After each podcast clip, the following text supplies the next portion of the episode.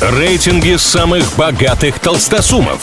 Списки самых популярных знаменитостей. Названия самых впечатляющих достопримечательностей и не только.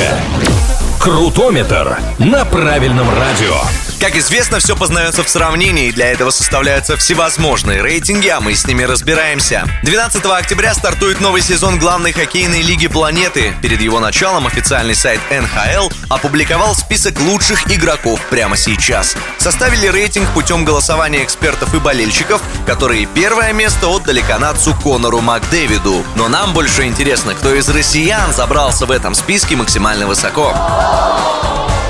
Всего в рейтинге 6 игроков из России, трое из них расположились вне топ-10. Это Александр Овечкин, Евгений Малкин и Кирилл Капризов, у которых 17 33 и 35 строчки соответственно.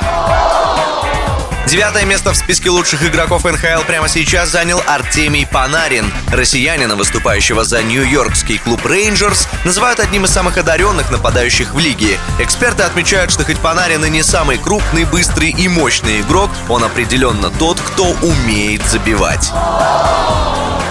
На седьмой строчке рейтинга лучших хоккеистов планеты расположился Андрей Василевский. Российский голкипер Тампы удостаивался приза лучшему вратарю сезона, получал награду как самый ценный игрок плей-офф НХЛ, и при этом, по мнению экспертов, он все еще один из игроков, который не получает должного внимания и уважения.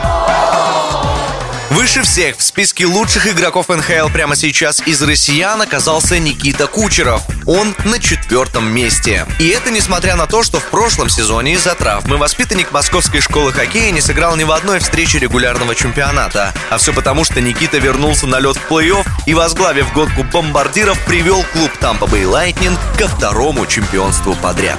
На этом у меня пока все. С вами был Илья Андреев. Услышимся на правильном радио. Крутометр на правильном радио.